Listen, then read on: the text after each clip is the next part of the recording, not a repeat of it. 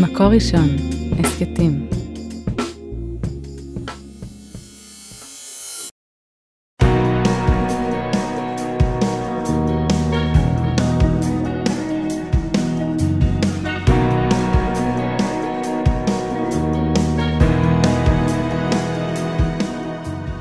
שלום הרבנית חמוטל שובל. שלום הרבנית שירה מרילי מירביס. ממשיכות ללמוד את חומש דברים, הגענו לפרשת ואתחנן, הפסוק שכואב לי בלב, ואתחנן אל השם בעת ההיא לאמור, השם אלוהים אתה חילות להראות את עבדך את גודלך ואת ידך החזקה, משה מבקש, אעברנה ואראה את הארץ. הוא אפילו לא אומר, תן לי להיכנס, הוא אומר, תן לי רק לראות. וואו. והקדוש ברוך הוא אומר לו, תפסיק, רב לך, אל תוסף, דבר אליי עוד בדבר הזה. תעלה אל ההר, תראה מרחוק, ודי. וגם, אה, כאילו, זה, זה משה כותב והתחנן, הוא כאילו מתאר. אני, אני, אני עמדתי עם הקדוש ברוך הוא ואני התחננתי. וזה לא עזר לי. וזה לא עזר לי. זה עזר, הוא ראה מרחוק. אה, אז, אז באמת הפרשה שלנו מתחילה באיסור של משה להיכנס, ואיך משה מעביר את ההנהגה ליהושע. יש אחר כך אזהרה על שמירת המצוות והזכרה של מעמד הר סיני. אה, משה מזהיר את העם שאם הם לא ישמרו את המצוות, אז הקשר בין העם והארץ יתנתק ובעצם תהיה גלות. יש לנו אזכרה ראשונה, פעם ראשונה שאנחנו שומעים על מושג של התשובה, ואז יש לנו את הנאום ההיסטורי, הניסים שעשה הקדוש ברוך הוא לישראל, ומה המשמעות שלהם, של כל הניסים האלו, וככה הפרשה בעצם ממשיכה את, את הנאום של משה רבנו, אבל נותנת פה דגשים אחרים. אז אה, אני מניחה שגם הילדים שלך... בשבת אחרי צהריים הולכים לתנועת נוער, נכון? עזרא או עזרא, הידד. אז אצלי הולכים לבני עקיבא. ואחד הדברים אה, הנחמדים, ששבת אחת בבוקר הייתי עם הבת שלי שקד, שהיא בכיתה ד', הייתי איתה בתפילה, והייתה הגבהה, ואז אומרים את הפסוק, וזאת התורה אשר שם משה, ואז היא אומרת לי, היי, hey, אני מכירה את השיר הזה מהסניף. גדול. ואמרתי לה, זה לא מהסניף, זה מהתפילה, זאת אומרת, מה זה אני מכירה את השיר הזה מהסניף? אבל יש משהו נורא יפה בזה, שלא רק הולכים לעשות פעולה ולשבת על הדשא ולדבר על אה, משחקי חברה ועל לחץ חברתי וכל הדברים באמת הנפלאים שלומדים בתנועת נוער, אלא גם לומדים להתפלל. וזה יצר לאיזשהו הקשר עם כזה. עם קריאת התורה. כן, מעניין. שבשבת בצהריים היא לא רק הולכת לפעולה ולפגוש חברים וחברות, היא גם הולכת להתפלל. וזה מה שהיא אה, למדה, זאת אומרת, זה נכנס לה כאיזשהו זיכרון שהגבהה ואת הפסוק הזה, אז, אז אמרתי, קצת מעליב. את יושבת איתי פה בשבת בבוקר, איך את לא זוכרת את זה מאימא? אני זוכרת את זה מהסניף. כן, בין אמרתי, כל השירי מורל, יש גם עוד שיר אחד שנכנס שם. אז, אז אמרתי, כאילו, טוב, זה נחמד, העיקר שהיא יודעת את זה, ובאמת הפסוק הזה, וזאת התורה אשר שם משה לפני בני ישראל, הוא בפרשה שלנו, הוא קצת נעלם בין כל הנושאים הגדולים ועשרת הדיברות, אבל הוא פה. שזה ו... קטע, כי בעצם אנחנו מדברים על ערי מקלט, ואנחנו מדברים על איך אנחנו כובשים את עבר הירדן המזרחי, ופתאום בין לבין, כן. יש כאילו קטע לא קשור, ואנחנו שלפנו את הפסוק הזה, והפכנו אותו למאוד משמעותי בתפילה, כאילו, גם בחוויות ילדות שלנו וגם בתפילה בכלל, והוא מלווה חלק משמעותי בתפילה אצלנו, וזה קטע. ממש, ומסכת סופרים, שהיא אחת מהמסכתות החיצוניות, והיא מדברת על הלכות קריאת התורה, אה, היא ממש אומרת, כשמגביהים את התורה, אומרים, אה, אה, זאת אומרת, ממש צריכים להגביה את התורה, שכולם יראו אותה, שזה מאוד מאוד מעניין. והוא אומר, צריך לומר, וזאת התורה אשר שם משה לפני בני ישראל, ואנחנו מוסיפים, על פי השם ביד משה. שזה לא הפסוק. כן, כי בפסוק אין את שם השם, זה בכלל אה, לא נמצא שם, זה מאוד אה, מעניין, ואנחנו עשינו איזו אדפטציה לפסוק הזה. כן, מדביקים בעצם עוד חצי של פסוק ממקום אחר, ויש לנו פה שני פסוקים, את הפסוק מהפרשה שלנו, ועוד חצי של פסוק ממקום אחר. ו- וגם ערוך השולחן אומר על זה, פלא שאנחנו אומרים, וזאת התורה על פי השם ביד משה, וכן נתפס בסידורים, וזה קשה, כי אין זה פסוק בשום מקום. זאת אומרת, הוא אומר, הפסוק הוא רק וזאת התורה אשר שם משה, אף אחד לא, בפסוק אין לנו את זה. אז זה סתם, זה מגניב לראות ש, שבעצם יצרנו פה שיר מורל לקדוש ברוך הוא, אה, שהוא שני פסוקים, שהוא שני פסוקים והוא, והוא מאוד מאוד יפה. ואנחנו באמת אה, שואלים את עצמנו, אז מה, מה העניין עם הפסוק הזה ומה הקטע אה, להגיד אותו דווקא בהגבהה של התורה? אז בהגמרא במסכת יומא בדף ע"ב, יש מימרה בשם רבי יהושע בן לוי, שהוא שואל, מה, מה העניין פה? למה בחרו את המילה לשים? אני מנסה להבין את הפסוק הזה, אמר רבי יהושע בן לוי, מהי דכתיב, וזאת התורה אשר שם משה. הוא מבין את זה באינטונציה, במשמעות העמוקה, והוא אומר, שם, אפשר לקרוא את זה לא רק בשין, בסין, אלא גם בסמך. זכה, נעשית לו סם חיים. לא זכה, נעשית לו סם מיתה.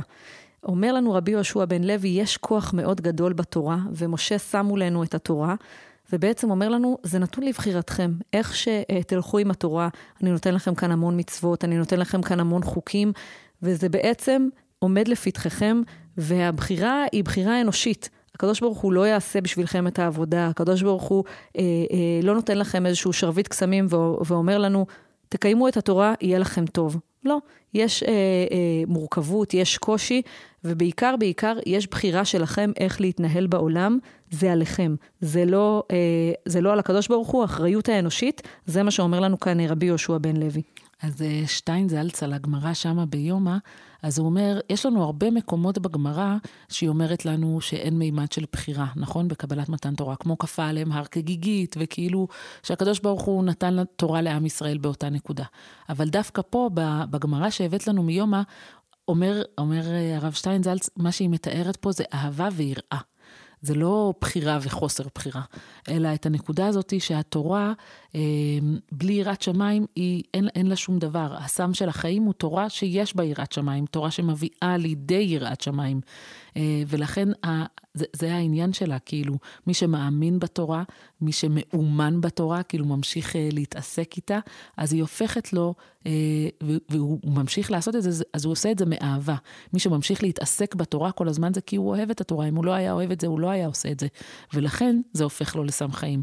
אבל מי שלא עושה את זה מאהבה, אז הוא כנראה יעשה את זה פחות, פחות בחשק, פחות בכוח, וזה, ואז, ואז כבר אין לזה עניין, אם זה לא מוביל לידי יראת שמיים. אז הקשר הזה בין אהבה לבין יראת שמיים. כשהייתי אה, בהריון הראשון שלי, עוד לפני שהיו לי ילדים בכלל, אירחנו פעם זוג לסעודת שבת, ואז הם שאלו אותנו, נו, איך אתם מתכוננים אה, ללידה? קניתם את התנ"ך? אמרנו להם, מה, סליחה, מה? במה מדובר? אז אמרנו, יש תנ"ך להורות. עזבו שנייה את חמישה חומשים, אנחנו לא מדברים על זה. יש תנ"ך להורות, קוראים לו הלוחשת לתינוקות. מוצאי שבת, מיד לבורותנו, רצנו לסטימצקי, קנינו את הלוחשת לתינוקות, קראנו אותו cover to cover, יש גם כמה ורסיות, יש ספר כחול, יש ספר ורוד, קראנו.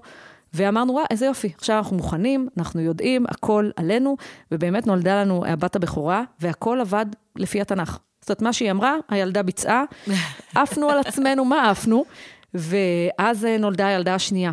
וזה לא עבד כל כך לפי התנ"ך של לוחשת התינוקות. היא לא הגיבה אותו דבר, זהו, זה לא... לאותו טריק. היא לא קראה את עמוד 36 בלוחשת, ויום אחד אה, אה, אה, שהייתי ככה טרוטת שינה ועצבנית, עם תינוקת קטנה, דיברתי עם חברה שלי בטלפון, והיא אמרה לי, תשחררי את זה. תפסיקי להשוות בין הילדות שלך. זה לא עובד ככה, כל ילד הוא עולם ומלואו, כל ילד יש לו מערכת הפעלה אחרת וכפתורים אחרים. ו, ותפסיקי עם התסכולים ותפסיקי להשוות. זה יעשה לך רע, וזה מאוד עזר לי, השיחה הזאת. לשחרר את זה. לשחרר ו- ולהפסיק להגיד, אבל היא עשתה ככה, והיא עושה ככה, והיא עשתה ככה. ובאמת גיליתי שצריך להסתכל על הדברים, כל ילד בפני עצמו, ולא אה, לחפש השוואות. אה, ואני מספרת לך את הסיפור הזה כי אנחנו אה, מגיעות בפרשה הזאת אולי ללב אה, אה, חומש אה, דברים, אולי לדבר הכי משמעותי. יש לנו פה אזכור שני של אה, עשרת הדיברות. ובניגוד לסיפור שעכשיו סיפרתי לך, חייבים להשוות. חייבים להשוות. א', זה הדבר הטבעי אצלנו להשוות, כשקורה, נכון. כאילו אנחנו תמיד מחפשים מה, מה דומה, זה, זה עוזר לנו לזכור. וללמוד. בטח, ואז פתאום אנחנו מגיעים ואנחנו אומרים, הא, הנה טקסט שאנחנו מכירות, אנחנו כבר יודעות אותו, ואתה מתחיל לקרוא, ואז אתה אומר, שנייה, זה לא במאה אחוז אותו דבר, אז מה כאן ההבדלים? ואנחנו נדבר על הבדל אחד ועל ההבדל שבה אה, בעשרת הדיברות יש לנו ציווי על השבת בין שני הציוויים. אמ, וכתוב לנו, שמור את יום השבת לקדשו, כאשר ציווך השם אלוהיך, וכולי וכולי. וזה לא בדיוק כמו שפגשנו את זה קודם בספר שמות, שכבר פגשנו את עשרת הדיברות. כן. והשאלה, למה יש הבדלים? אה, נכון, אה, אה, הרב גרוסמן, מתאר מאוד יפה שבהתחלה, כשבפעם הראשונה שיש לנו את עשרת הדיברות, כשהם עומדים שם בהר סיני, בעצם לא היה עניין להתחיל להסביר להם את, ה, את העניין של ששת ימים ושבת במובן של עבודה חקלאית. אה, ופה יש התייחסות לחקלאות. אה, עבדך, עמתך, שורך, חומורך, כל בהמתך, גרך אשר בשעריך, למען ינוח עבדך, אמתך כמוך. יש כאן עניין שפה לפני הכניסה לארץ הם כבר אומרים, טוב, אני אגיע לנחלה שלי, קודם כל נבנה בית, נתחיל קודם בלזרוע כדי שיהיה לנו חיטה. כאילו, יש כבר תכנון שהוא כלפי האדמה, שהוא כלפי העבודה, אתה כבר יודע איך אתה רוצה שהחיים שלך ייראו, וככל הנראה החיים שלך יהיו חיים חקלאיים. ולכן כאן, בחומש דברים, שנייה לפני שהם נכנסים לארץ, ההתייחסות לשבת היא גם מתוך הזווית ראייה הזאתי של עולם החקלאות. ולעומת זאת, בחומש שמות, כשדיברנו על עשרת הדיברות, אז היה התבוננות מנקודת מבט אחרת, מנקודת מבט לא חקלאית, לא מנקודת מבט של אה, שביתה ממלאכה של חקלאות, כי זה לא מה שדיבר אליהם באותה תקופה. אז מאוד מעניין שהרב מלמד בפניני ההלכה הולך לכיוון קצת שונה. והוא אומר, בספר שמות היה כתוב לנו, זכור את יום השבת לקדשו, כי ששת ימים עשה השם את השמיים ואת הארץ, את הים ואת כל אשר בם. הוא מדבר על, אה, על זכור, מדבר בעצם על בריאת העולם ועל שבת בראשית, על איך העולם התחיל, יש מימד אחד אה, של שבת שקשור לאיך שהקדוש ברוך הוא ברא את עולמו. ופה אצלנו יש שמור את יום השבת לקדשו, כי עבד היית בארץ מצרים. אומר לנו הרב מלמד, הש, הזכור קשור באמת לבריאת העולם, והשמור קשור ליציאת מצרים. אומר הרב מלמד, העיקרון הרוחני העליון כבר היה מונח בתחילה, מבריאת העולם, שצריך לעבוד וצריך לנוח ויש זמנים שונים לכל דבר. אולם רק לאחר שעם ישראל עבר את כור הברזל של שעבוד מצרים, יכול היה להבין עד כמה נורא השעבוד לחומר. ועד כמה נחוץ לחדול מכל מלאכה כדי לקלוט את הרעיון הרוחני. זאת אומרת, אה, אה, מה שמאוד מאוד יפה, כתוב כאן, יש שני סוגים של שבתות. יש את השבת שאנחנו לומדים מהקדוש ברוך הוא, שהיא באמת שבת של בריאת עולם, היא משהו יותר רוחני, משהו יותר נשגב. אבל עם ישראל צריך גם את השבת ה-down to earth, משהו שהוא מכיר, ובתור עם של עבדים שעבד נורא נורא קשה, פתאום הם מבינים שיש משמעות מאוד גדולה לנוח יום בשבוע. וזה לא המנוחה של הקדוש ברוך הוא, זה מנוחה של בני אדם, שתשושים, שעייפים, שיודעים מה זה לעבוד קשה, להיות רצוצים מעבודה, והם uh, מבינים את הכוח הזה של יום מנוחה. אני, אני רוצה לסנגר רגע על הרב גרוסמן ולהגיד שזה נכון שיש כאן היבטים של בריאת עולם ושל, ושל האדם, אבל גם יש כאן היבט חברתי. ש, שהוא נמצא כאן בחומש דברים, בגלל שבחומש דברים פתאום כשאתה מתכנן איך אתה תאבד את האדמה שלך, שוב, מתוך המקום הזה של החקלאי, אתה גם מבין את ההשלכה החברתית שיהיה לדבר הזה. יהיה לך עובד, יהיה לך עבד, יש לך אמה, שפחה, בעלי חיים, איך אתה אחראי על כל הדברים האלו. זה לא שאתה במדבר ואתה אחראי לעצמך ולמשפחה שלך ולמצוא מים ולמצוא אוכל, מן ובאר, אלא יש פה אחריות הרבה יותר כוללת, וכאילו החומש כאן, כשמשה מדבר איתם פה בעשרת הדיברות על שבת, הוא כאילו מכניס אותם לראש של, אה, שימו לב, יש לכם אחריות חברתית, זה כבר לא רק אתם מול המשפחה שלכם, מול הקדוש ברוך הוא, אלא איך אתם בונים חברה, איך אתם בונים קהילה, ולכן הדגש החברתי בתוך עשרת המצוות בהקשר של שבת הוא, הוא מאוד משמעותי כאן. אני חושבת שהמון אה, אה, דיונים בשנים האחרונות יש על שבת במרחב. הציבורי. לא, עזבי שנייה במרחב הציבורי, זה תמיד היה ותמיד יהיה. שבת בעולם דיגיטלי, נכון? כן. אנחנו, רובנו היום לא עובדים אדמה, אנחנו לא מזיעים בשדה, אנחנו יושבים מול מחשב, והמון פעמים שואלים אותי, אז מה זה משנה אם אני לוחצת על כפתור? אין לא פה לא, עבודה. אני לא עושה שום מלאכה. כן. ובכלל, זה נהיה עוד יותר כשאנחנו רק צריכים לדבר אל סירי ואל אה, אלקסה ואל כל מיני דברים וירטואליים, והם יעשו עבורנו את המלאכה. והרב מלמד פה מוסיף ואומר שיש אנשים שבאמת עובדים פיזית, עדיין, אני מאוד מעריכה את זה, עובדים קשה, ובערב שבת הם פושטים את, ה, את הבגדים אה, ולובשים לבן והולכים לבית כנסת, ויש אנשים שהמלאכה שלהם בששת ימי המעשה בואי נגיד, לא כזאת מלאכה... אה... היא מלאכה, אבל היא לא כן, פיזית. היא לא יצירה, פיזית. אבל זה לא כפיים. הם לא מזיעים, כן. הם לא אה, זזים ממקום למקום, כי רוב היום יושבים מול המחשב. הוא אומר, יש פה שני היבטים, שנכון שמי שעובד קשה פיזית אה, ויוצא לשטח, או נוהג, או כותב תפוזים, או כל הדברים הפיזיים אה, האלה, צריך לשבות מהם.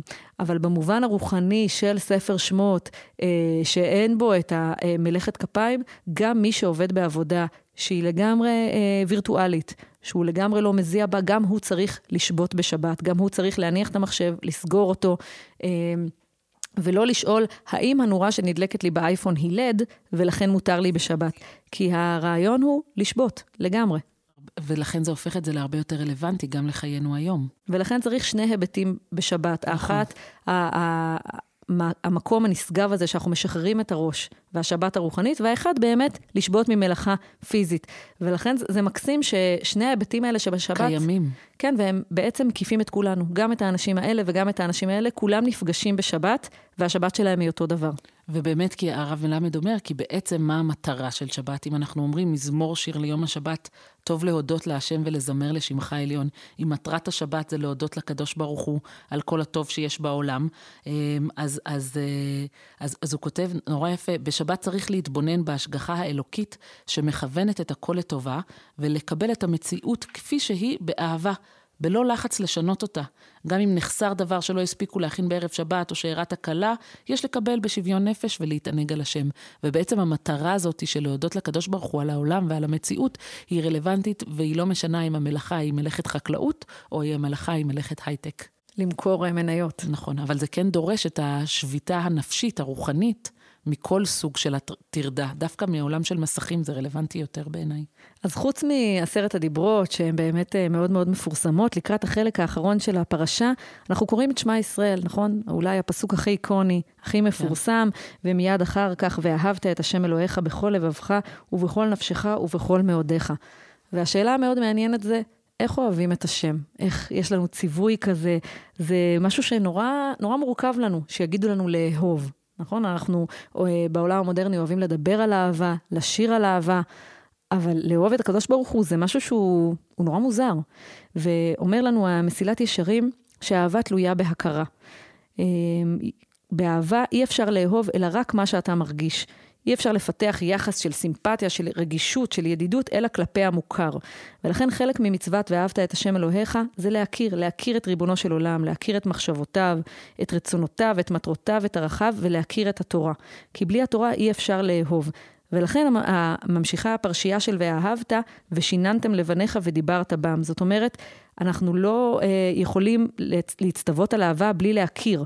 כך אה, מסביר הרב אליעזר קשתיאל את הסמיכות הזאת, והוא אומר, ברגע שמבקשים ממך לאהוב, ואתה אומר, אני לא מבין מה זה אומר לי, אני לא מבינה את הציווי הזה, אז פורטים את זה לפרטים, ואומר הרב קשתיאל, תכירי את הקדוש ברוך הוא, תלמדי את דרכיו, אה, תשנני את התורה, וכל ההכרה הזאת היא מה שיכול להביא אותך לאהבה. אז, אז קודם כל אולי נדבר רגע במספרים. אז בספר בראשית יש אהבה מוזכרת 15 פעמים, אבל בין בני אדם, בספר שמות ובויקרא פעמיים, ובמדבר אפילו לא פעם אחת כתובה המילה אהבה. מעניין. ובחומש דברים 23 פעמים מופיעה המילה אהבה. אז באמת חומש דברים זה החומש ה... כן, הבסט סלר שלנו לאהבה. כן. והרב זקס, כשהוא גם, כמו שאת אומרת, מנסה להבין מה זה אומר האהבה הזאת, שהיא חוזרת כל כך הרבה פעמים בחומש דברים, ואם הרב קשתיאל אמר הכרה, הרב זקס אומר מחויבות, שזה מפתיע. כאילו במחשבה ראשונה, כשאתה חושב אהבה, אתה חושב חופש, נכון? אתה חושב החירות. ובחירה. לי, כן, בחירה, לבחור את, את מי אני אוהבת, נכון? הרי בשונה מאחים ומהורים, אה, בן זוג או בת זוג, זה מישהי שאני, שאני בוחרת לאהוב אותו. ופתאום הרב זקס אומר, מחויבות היא התאהבות במשהו, ואז בניית מבנה התנהגות סביבו כדי לקיים את האהבה הזאת לאורך זמן. חוק, מצוות, הלכה, הוא אותו מבנה התנהגות. אהבה היא תשוקה, רגש, מצב מוגבר, חוויית שיא, אבל לא ניתן להבטיח מצב רגשי לנצח. אנחנו מהמרים בשירה, אבל אנחנו נשארים נשואים בפרוזה. נורא יפה הוא כותב. אין, אין, אין, הרב זקס, אני כאילו, כל פעם לקרוא אותו מחדש, וכל פעם לקרוא אותו מחדש. זאת אומרת, הוא אומר, אנחנו לא יכולים לרכב על גלי האהבה החמקמקה, שיש בה רק רגש ורק בכיריות ומשהו שהוא לא תחום. נכון, כי הוא בעצם. אומר, יש התאהבות, שזה נורא חשוב, השלב הראשוני הזה שאתה עף והפרפרים והזה, אבל אם אתה רוצה לבנות משהו ארוך טווח, אם אתה רוצה לבנות דרך חיים, חייב להיות שם משהו שמחזיק אותך, חייב להיות עוגן לדבר הזה. המחויבות עצמה היא מעשה של אהבה. ולכן בלב החומה שלנו עומדים המילים המפורסמות מפרשת שמע, אהבת את השם אלוקיך בכל לבבך, בכל נפשך, בכל מאודיך. התורה היא הנרטיב הבסיסי של הנישואים העמוסים, לפעמים סוערים, בין אלוקים לעם עקשן. זה סיפור של אהבה. איזה יופי. גם הרב דסלר כותב על ואהבת, והוא הולך על ההיבט הלשוני, והוא אומר, בתוך המילה אהבה, אה, מתחבא באמצע, מתחבאת באמצע המילה הב. זאת אומרת, לתת. וזה השורש של המילה במובן העמוק שלה. ככל שאנחנו עושים בשביל השם ובשביל אחרים, ככה אוהבים יותר. זה מזכיר לי את ערך פרום, הספר המפורסם שלו, נכון? על כן. אהבה, שבעצם שורש האהבה זה נתינה. אנחנו לא יכולים להגדיר אהבה כמושג ארטילאי שיש בו רק רגש ואין בו שום מעשה. זה התחלה טובה. אבל זה לא יכול להיות כל מהות העניין. ו- ובעצם, אם, אה, אם דיברנו אה, על הרב קשתיאל שאומר... אה, הכרה. הכרה, ואחר כך הרב זקס שאומר מחויבות, הרב דסלר אומר מעשים. כדי, אה, צריך לתת, זה חלק מהעניין הזה, חלק מהאהבה זה יחסים שהם אה, דו-כיווניים, וזה לא רק טמון אה, במשהו שאני מרגישה שאני לא יכולה לכמת אותו או להסביר אותו, לא, צריך להסביר אותו, צריך לרדת לפרטים וצריך אה, לתת, וזה מאוד מאוד מעניין, כי, לא יודעת, אני עכשיו עונת החתונות, נכון? אה, או לפחות אה, הייתה, ויש משהו שהוא נורא נורא מרגש בהתחלה של חיים משותפים, בחופה, בזוגיות, אבל חייב להיות שם גם אה, מובנים מעשיים של מחויבות זה לזו, של נתינה הדדית זה לזו, והקדוש ברוך הוא כאן אה, מלמד אותנו שגם אהבה אפשר לפרוט לפרוטות. אז אולי נסיים באמת ברעיון חסידי שאני נורא אוהבת, שאני חושבת שהוא חוזר בהמון המון מקומות, השפת אמת כותב עליו המון, שלכל היבט בעולם הדתי שלנו חייב להיות שלושה רבדים. מחשבה, דיבור ומעשה. וגם באהבה חייב להיות שלושה רבדים. מחשבה, כאילו צריך להיות את הרגש, חייב להיות דיבור, זאת אומרת צריכה להיות הכרה בדבר הזה, וחייבים לקשור את זה גם למעשה. ואני חושבת שאם זה נכון בין בני אדם, זה בטח ובטח נכון בינינו לבין הקדוש ברוך הוא, ולכן אני כל כך מאמינה בדבר הזה של מסגרת הלכתית, של מסגרת מעשית של מצוות, של מסגרת של לימוד, של מחשבה, של אמונה, והכל ביחד תוחם אותנו לחיים של אה, קרבת אלוקים גדולה. שנזכה, בעזרת השם. שבת שלום. שבת שלום. על ההקלטה והסאונד אוהד רובינשטיין, על ההפקה והעריכה יהודית טל, יאקי אפשטיין ועדי שלם רבינוביץ'.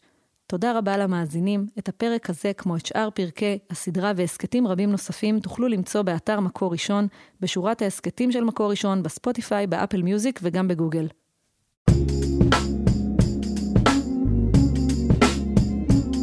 מקור ראשון, הסכתים.